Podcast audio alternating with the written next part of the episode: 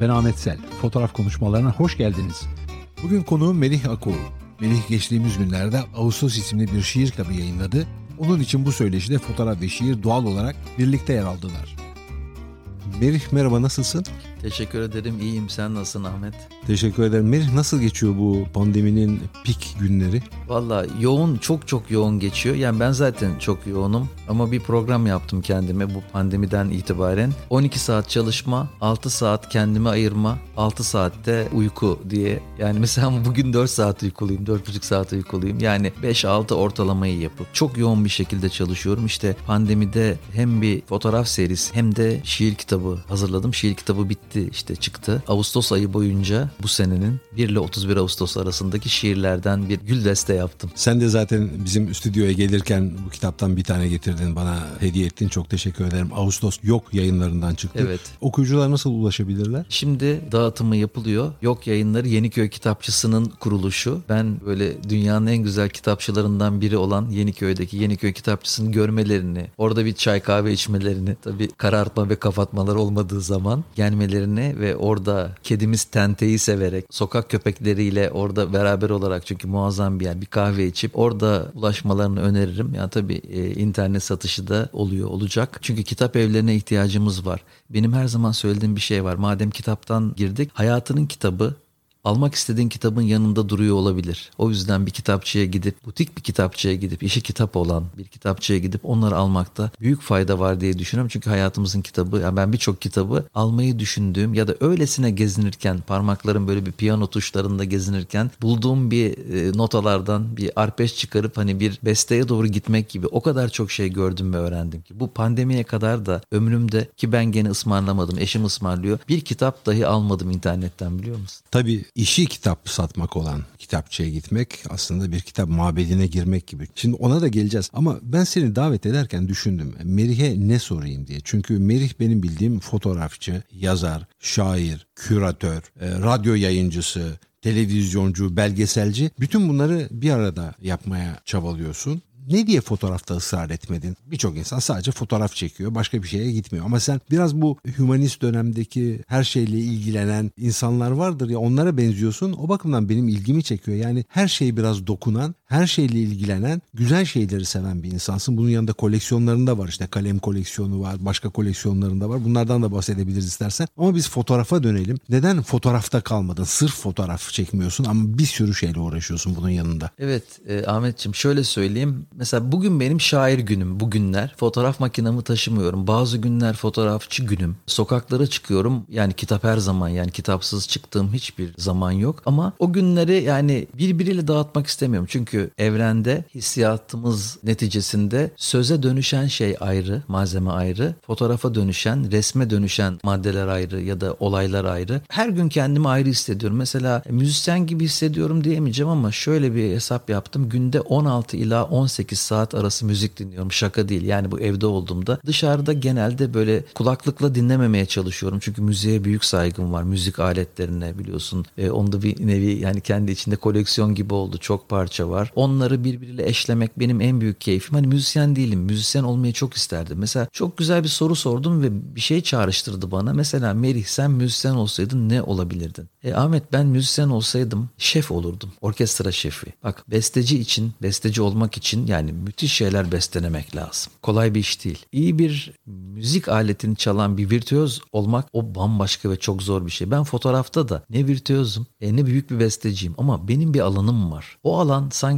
yani tabii ki orada kendi üretimim var ama hani şeflik gibi kendime ait olan bir yer var. Onları notaya dönüştürüyorum gördüm. Mesela ben hiçbir zaman şiirde de fotoğrafta da büyük, çarpıcı, sadece oradaki kişi, kişilik ya da ortama bağlı olan parlak canlı bir fotoğrafı seçmedim. Mesela bana derler. Ben de kabul ediyorum. Yani senin fotoğrafın İngiliz fotoğrafı gibi. Griler, hayatın kendisi. Yani fotoğrafın emisyonun üzerine görüntünün üzerine geneline yayılır. Ama bazı insanlar mesela hemen 20-30 fotoğrafın içinden dikkati çekecek fotoğraflar kuruyorlar ya da yap. Bak senin fotoğrafın da öyledir. Mekanla, ortamla çok iyi çektiğin kişi yani sen çok iyi bir portre fotoğrafçısın. Çok inanılmaz serilerin var. Yani bunu müthiş projelere dönüştürmüş bir fotoğrafçısın. Hep böyle hiçbir şey öne çıkmıyor müthiş bir yüzey var. Yani o yüzeyin içinde yani ortası çok iyi. Yani müzikte de öyledir. Baslar vardır, tizler vardır. Onları kaldır. O mid ses ve melodi nedir? Ben biraz onun peşindeyim. Evet o İngiliz mizahı, o humor, o şey e, benim fotoğraflarımda olan ve baktığım fotoğraflarda da sevdiğim şeylerdir. Yani mesela bir Martin Parr parlaklığı değildir. O çok önemli. Çünkü bir postmoderndir. Baktığında yani yaptığı iş. Daha resesif fotoğrafları seviyorum kendi içinde. E müzikte de öyle, sanatta da öyle. Şimdi o senin dediğin o hümanizma ve o sıkça denilen hani yıllar 20 sene önce bile benle bir dergi yapmıştı. Çok mutlu olmuştum. Rönesans insanı demişlerdi. Yani birçok şeyle uğraşan insan. Ben kültür, bilgi ve sanat aşığı bir insanım. Dönüştürebildiklerim de yazı ve fotoğraf ve işte küratörlüğü dedin.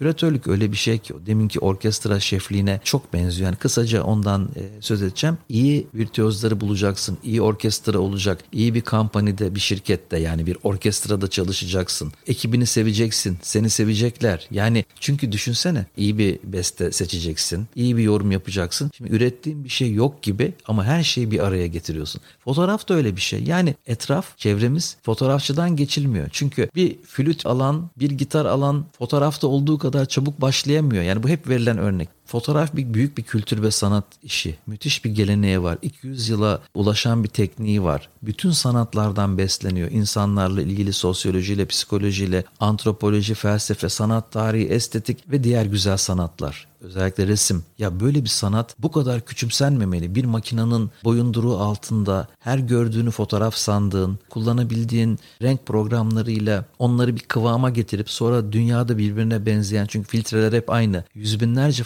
fotoğrafı yapmak değil. İşte az önce söyledim. O bastan tizden arıtıp o mid orta sesleri, o melodiyi, o armoniyi, o sözlerin varlığını karşı tarafa geçirebilmek, karşı tarafa geçiremedikçe, dilinde bir özgünlük olmadıkça ve bunu bir proje bağlamında genele yayamadıkça hiçbir anlamı olmuyor. Benim görünen yeleklerim, ceketlerim bunlar. Ben bir kültür bilgi aşığıyım ve bir şeyi izlerken ve bir şeyi okurken yani bir filmi seyrederken, bir sergiye gittiğimde, işlere bakarken, bir müzeye gezerken, bir müziği dinlerken, bir kitabı okurken aldığım zevk hiçbir zaman bir şey üretirken aldığım zevki geçmemeli. Zaten öyle bir şey varsa hata var demektir. Yani beslendiğin şeylerin sana az tat verdiği, yaptıklarını çok büyük işler sanmak dünyadaki en büyük hatadır. Onun yerine evren içinde ta milattan önce bile hani yazılı gelen bir gelenekten bahsediyorum. En eski yazılı şeyler tragedyalar diyeyim. Kültür sanat bağlamında hani tiyatro, trajedi onlar varken onların içindeki enerjiler varken yani emeğimizi gücümüzü onların içinde o insanların bize ne anlattığına verirsek şurada fotoğraf 200 sene bile değil yani. Hani 3 asırı kapsıyor ama 200 yıl değil de şey gibi bilmece gibi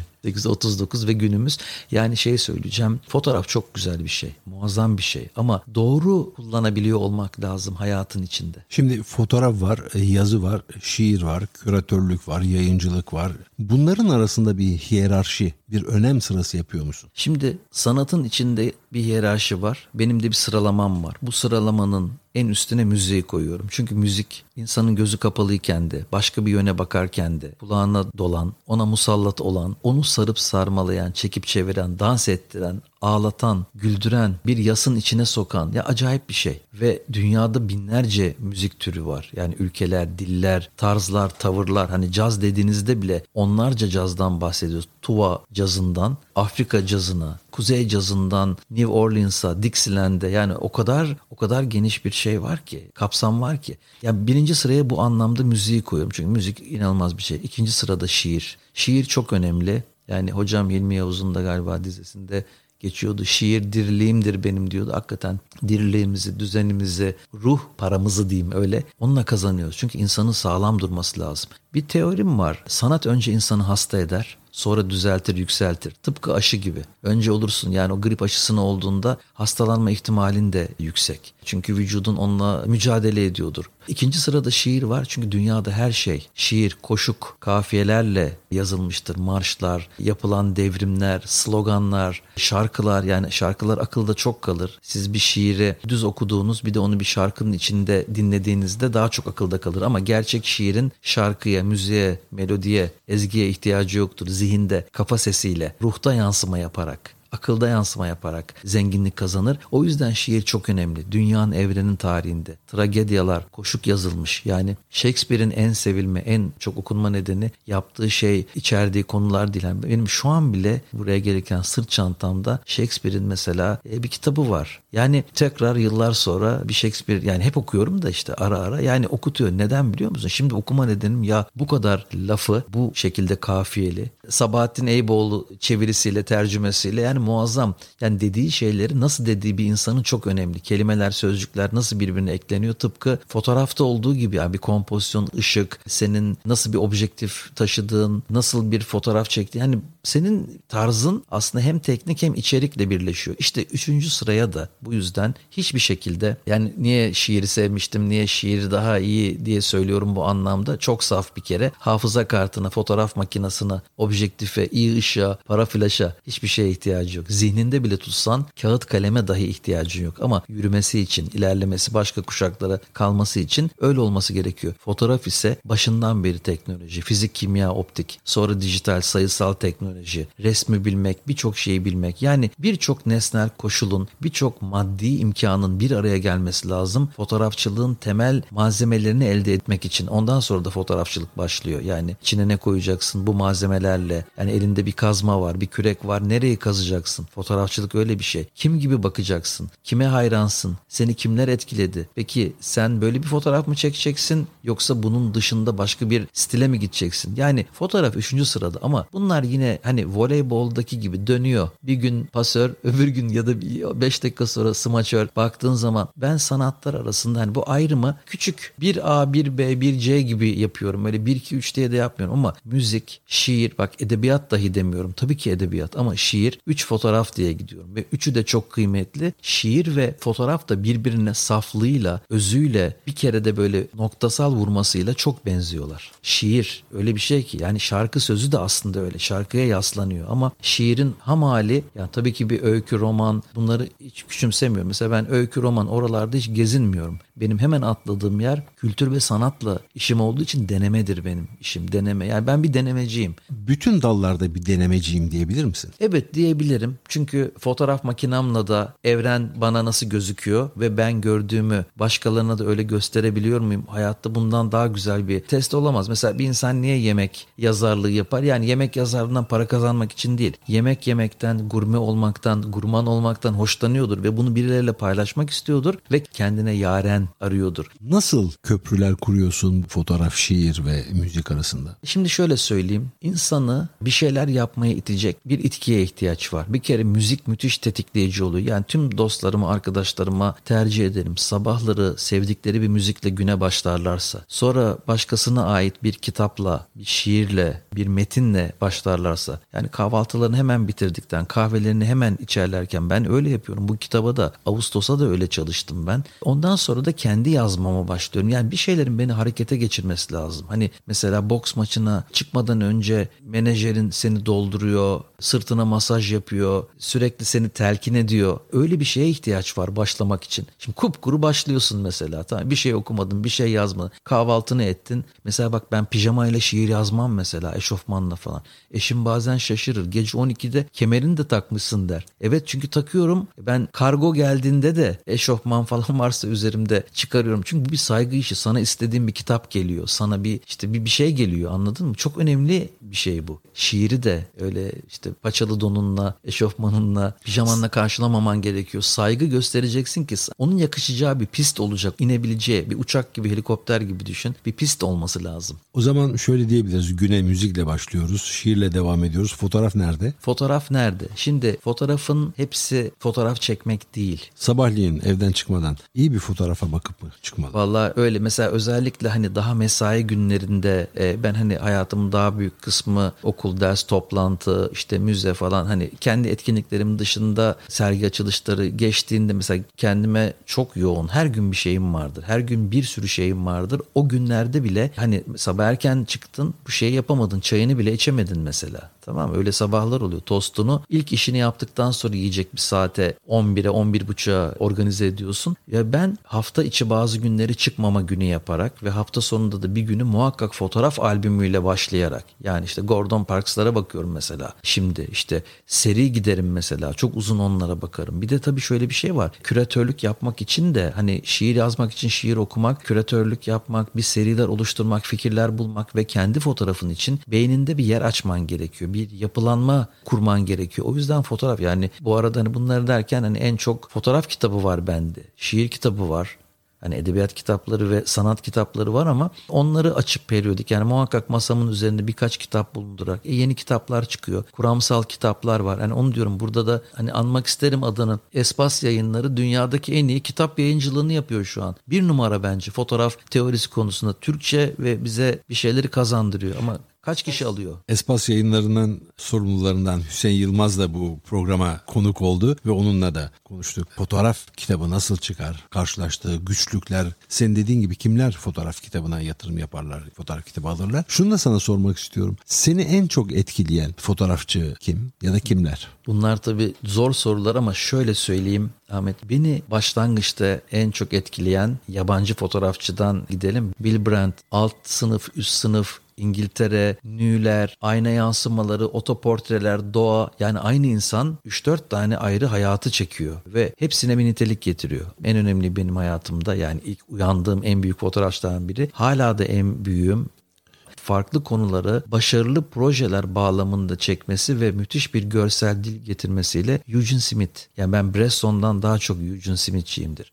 Ve Türkiye Joker'ine geleyim. Yani e, hayatımın en büyük şansı bugün fotoğrafta bir yere geldiysem akademiye gittiğim sürede 1981-85 stüdyosuna haftada en az 2-3 gün gittiğim 5 gün gittiğim bile oluyordu. Yani okula derse gider gibi 41 yaşında 1992 yılında kaybettiğimiz yani Türkiye'nin bugüne kadar hala böyle bana göre gelmiş fotoğrafçısı yok. Şahin Kaygun'dur. Muazzam bir beyin, muazzam çalışkan bir insan. Bir abi olarak, dost olarak, hoca olarak, usta olarak düşünsene stüdyosuna gidiyorsun. Onun orada fotoğraflarına bakıyorsun. insanlarla sohbet ediyorsun. Yani ben mesela bir Cihat Burak'la, Tomlis Uyar'la, Fikret Otyam'la, Şahin Kaygun'un atölyesinde bir okuldu o. Sertifikası olmayan bir okul diyelim ama çok şey kazandım. Yani bugün benim Şahin Kaygun'u anmadığım bir gün yoktur Ahmet. Başka bir soru sormak istiyorum Meri. Sen fotoğrafçısın ama fotoğraf küratörlüğü de yapıyorsun fotoğrafçı için. Fotoğraf küratörü olmak aynı zamanda zor bir şey. Çünkü bir yerde kendi egonu bir kenara koyup başkalarının fotoğraflarıyla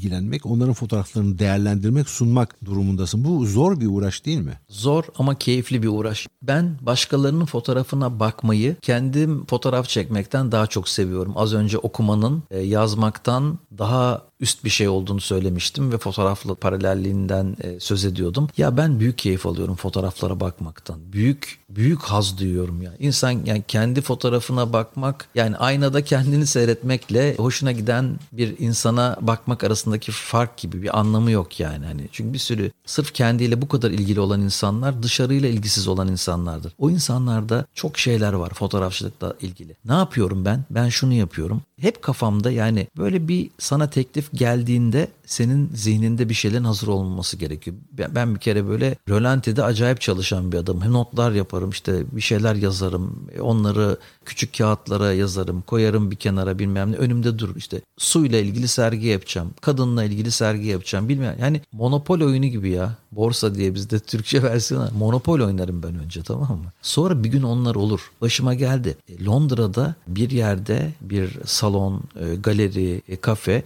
Orada pipomu içiyorum, çayımı içiyorum bilmem. Dedim ki Tanrım böyle bir kilisenin altı St. Martin in the Fields. Burada dedim bir gün sergi yapsam. Hiç bunun hayali bile yok. Ya oraya sergi yani bir küratörlük değil ama bir parçası olarak oldum ve böyle gözlerim doldu. İşte buydu dedim. Tamam benim için yani benim böyle totemlerim, zaferlerim vardır. Bunları çok önemli. Bir parçasıydım 8-10 kişilik bir sergin. Ama benim hayal kurduğum yerde, hayal bile olamayacak bir yerde Londra'nın göbeğinde sergi açtım. Şimdi bu benim için çok önemli. Hayal kuruyordum. Küratörlüğün yanı sıra kitap yayıncılığı da yapıyorsun. En son Lütfü Özkök'ün Eczacıbaşı yayınlarında kitabını çıkardın. Nasıl bir çalışma oldu bu? Tabii çok yoğun çalışma. Her sene olduğu gibi işte 11 kitap oldu Eczacıbaşı'yla çalışıyoruz. Fotoğraf Sanatçıları dizisi rahmetli Şakir Eczacıbaşı'yla başlamıştık. Bugüne kadar geldik. Tabii hepsinde çok yoğun. Yani ben her fotoğraf çalışmasını böyle bir ayin gibi görüyorum. Yani bittiğinde çok yoran, kanter içinde bırakan ve ikinci tekrarı çok zor olan büyük bir ara vermedikçe. Benim çalışma stilim öyle. Yani benim projem biter kalkarım yapacağım iş kalkamam çünkü belim tutulmuştur.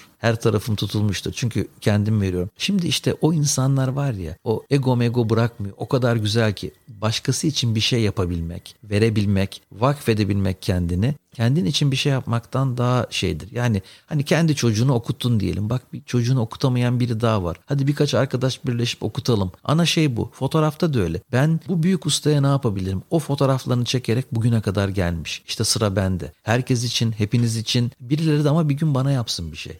Fotoğraf konuşmaları sohbetimizi şiirle bitirelim diyorum ben bugün ve sana kitabını uzatıyorum Ağustos. Buradan bir şiir seçip okumanı rica edeceğim. Bu kitap öyle bir kitap ki önce onu söyleyeyim. Hayatımın bütün özetini bir ayda burada yaptım. Beş ayda üstüne çalışıp tam şiir kıvamına getirdim. Orada Ağustos ayında yazdığım şiirlerin yanına hiç yeni bir kelime koymadım. Bak yazdığım koca bir alandan Ağustos'u çektim. Yapacağım yeni kitapta son 10 senenin şiirleri kısım olmayacak. Çıkarılmış bir kısım olacak. Zihin atlaması. Burada karışık kaset diye de hayatımız bizim karışık kaset çünkü. E, hala da kaset dinlerim. E, o zaman ben karışık kasetten gireyim. Dediğim gibi çocukluk, gençlik, özet hayatımız burada var. Bu kitabımızın dördüncü şiiri Karışık Kaset ismini taşıyor. 52. sayfada yer alıyor. Sınanıyor müziğin sabrı, susuyor derinde gizli lisan. Beynimde kurcalıyorum eceli, çözülüyor evin gizleri. Karışık bir kaseti karıştırıyoruz habire. Doğan büyüyor, kışa da yürür. Ele geçiriyoruz evreni. Monoteyplere sesini alıyorum. Ötüyor açıktan kuşlar kasetlere. Okul çaylarında toylar, durmuş kapında sanki bahar. Ferdi elinde kandil gözünde nem. Orhan batıramıyor dünyayı, ümitin masası tahta, net bürüt kokuyor insanlık. Merih bu söyleşiye katıldığı için teşekkür ederim. Umarım önümüzdeki haftalarda yine bir araya gelme imkanımız olacak. İnşallah ben çok teşekkür ederim. Beni davet ettiğin için sağ ol. Bugün konuğum Merih Akoğlu'la fotoğrafı ve şiiri bir araya getiren bir söyleşi yaptık. Bu ve diğer fotoğraf konuşmalarını dinlemek, konuklarım hakkında daha detaylı bilgi almak ve abone olmak isterseniz sizi www.fotoğrafkonuşmaları.com adresine beklerim. Önümüzdeki pazar yeni bir yayında buluşmak üzere, hoşçakalın.